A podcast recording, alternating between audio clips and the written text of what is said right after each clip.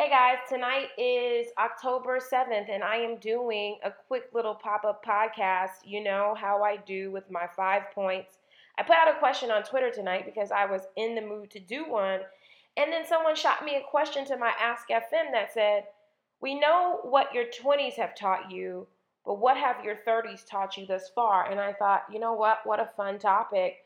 Um, so tonight's podcast, now that I'm 30 plus, what I know for sure and for those of you that don't know how old I am, I am 35 years old. I turned 35 in May. I was very excited um, to turn 35.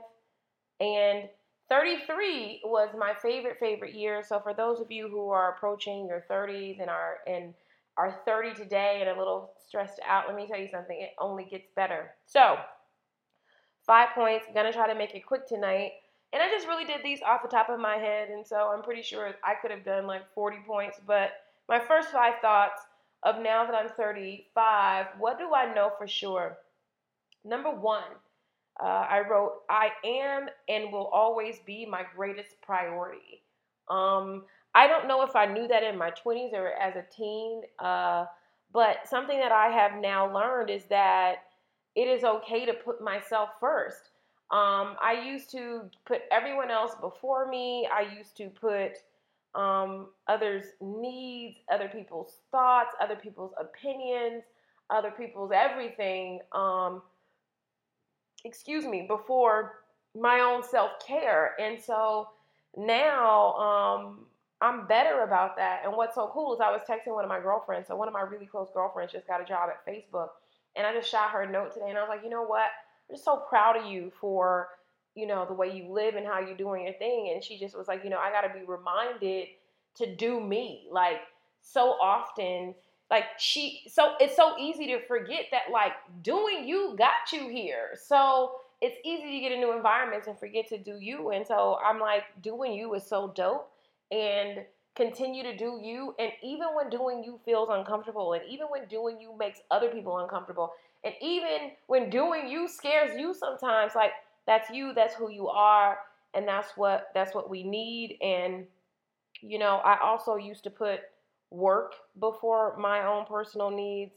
I would put things, stuff um, before my own personal needs, and I just wrote yuck. Um, it's not selfish to put you first, and when you can't do something, you can't do it. And so um, I don't know. I'm pretty sure I've shared how hectic my schedule can get. So if I could share like a screenshot of my schedule for last week was so crazy. Like my assistant packed the hell out of my schedule last week. Like every day I would look up, every morning I would wake up, and it would just be like packed from the time I get to work to the time I leave. I have stuff going on.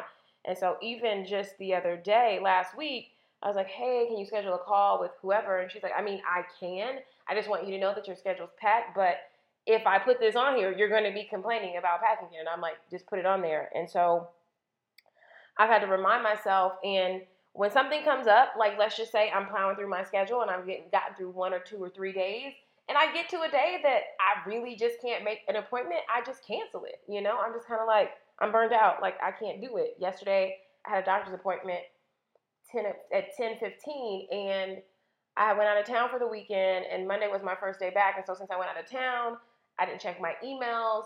I mean, like I, I looked at the important ones, but I didn't open all of them, and I never opened all of them. But I couldn't get to opening most of my emails, and so I get in the office eight thirty.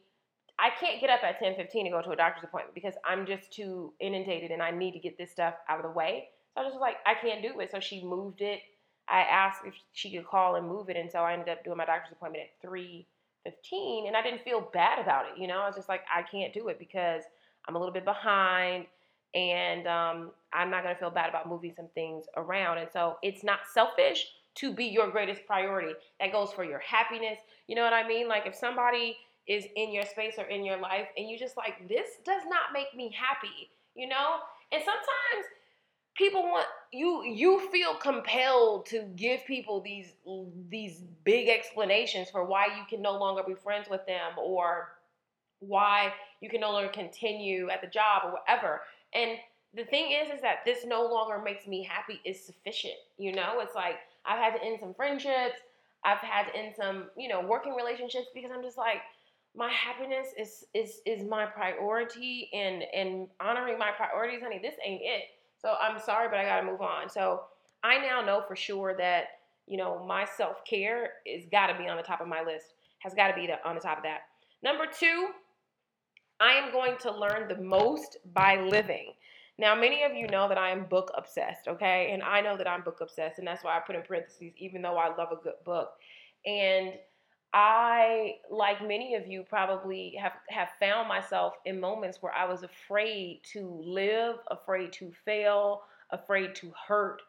And um, I uh, excel professionally, but personally, I have some struggles. You know, if something hurts me or a, a friend disrespects me or I feel like I'm not happy with something, then I'm the kind of person that will retreat for a long time. Okay? Like, I will retreat for a long time. And I used to cut people off, but I've stopped doing that because through therapy, I've learned to communicate. I'm still not at 100%, but I've definitely learned to communicate. So I've had to learn that, like, I'm to get the most by living and not being afraid to come up against something, a feeling that makes me uncomfortable. And so I had therapy today, telling my therapist, like, one thing that I've noticed about myself is that um, I will, what, what did I say to her? I was like, I will feel, I will react, I will I will get a feeling, a strong feeling. And sometimes you'll get this strong negative feeling. And my new thing now that I'm 30 something is managing my reaction to the feeling. So I am not always successful. You know how something comes and it hits you, and all of a sudden you just like, boom, pop off. Sometimes that happens. I used to pop off all the time. But now I'm like, boom, it's like I get the I get the feeling and it hits me in the gut. And before I go off, pop off, say something, cut off. I'm like, I try to spend some time with the feeling, you know? Like, am I feeling this way because I'm anxious? Am I feeling this way because I'm tired? Am I feeling this way because I'm unsure or I am confused? And so try to be open and honest with people and let them know about my feeling and then just managing my reaction. And I've learned that by living versus reading. And another thing is that it doesn't matter what happened when I put blank tried it and then that's mama, daddy, friend, cousin. I have to do it for myself. And so, you know, you always want to ask for advice and you always you got, you know, your mom telling you, well, when I tried out for the dance troupe, you know, I didn't make it because we both we got these thighs, you know, and with our thighs we can't do this and that. BS, you know. You've got somebody. I remember my dad called me six o'clock in the morning when I changed my major. And he was just like, you know, I just want you to know that I know you want to work in the entertainment industry, but the only way you're going to succeed is by sleeping with people. And I'm like, oh, you know, I was like, well, I know that's what you heard, Dad, but I'm just to get out here and I'm just to try it. And, you know, I'm not to try, there's to be no casting couch here, any of that. I'm just to do my thing. And I made it. And so just reminding myself that I don't care how you got married. I don't care how you got, you know, whatever. Even though, you know, it's it's helpful when people give us tips and tricks and that's why I do these podcasts, but it doesn't matter um what happened when whoever tried it, even if they failed, you got to do it for yourself because you might have something that person doesn't have. And that's just what it is. So do it for you. Number three, I'm even tougher than I thought I was. You know, I, I have heartbreak, check, heartbreaks. Let's put a gang of S's on the end of that. Heartbreaks, check, you know, zero dollars, zero funds. What's so funny is that um, my bank called me a couple of weeks ago to invite me to be like a premier customer or some shit. I don't know. Like, you can, you know, they give you like a bat line to the bank. Like, hey, like, Lee, you're such a great customer with us. We want to give you a bat line to the bank. And I went to my meeting with them and I just started cracking up and I was like, you know, just three or four years ago, I was coming into this bank going off on you for these overdraft fees. And so I'm tougher than that. Like, I survived the zero balance. I survived the negative balance. I survived being drugged through the mud check. You know, I in the beginning there was some time where people would write some really not so nice things about me on the internet and um or even just tweet me some mean stuff. Like I remember I used to wake up in the mornings and people would just tweet me really mean things. And I couldn't understand why. I was like, here I am trying to do something helpful and trying to be an example and I'm just getting literally, you know, drugged through the mud or sometimes people will create these fake uh, Instagram accounts and they'll be like, "Oh, look at this, look at that," you know, about her.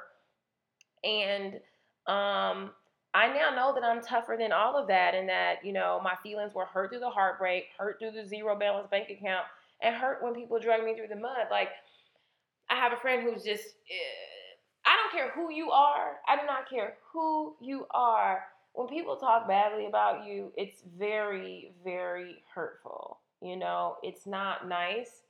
Um, and it's painful at times, but I have learned to rise above that now that I'm 30 something. And I'll tell you something that I learned that I learned about I think I learned this I would say halfway through 33. And I was like, when someone's saying something really bad about me and they've never met me, we don't have any experiences, I'm like, that's really something that they're saying about themselves because how can you feel so strongly in such a negative fashion about somebody you don't know? So I'm just like, I look at that person and I feel bad. And I'm just like, you know what? I'm just really glad that I'm in a place in my life where I am not jumping to conclusions and, and writing negative things about people or spending energy on people that do not care about me. You know, that more than anything is that I'm just very grateful that I am investing all of my energy into myself and into helping others.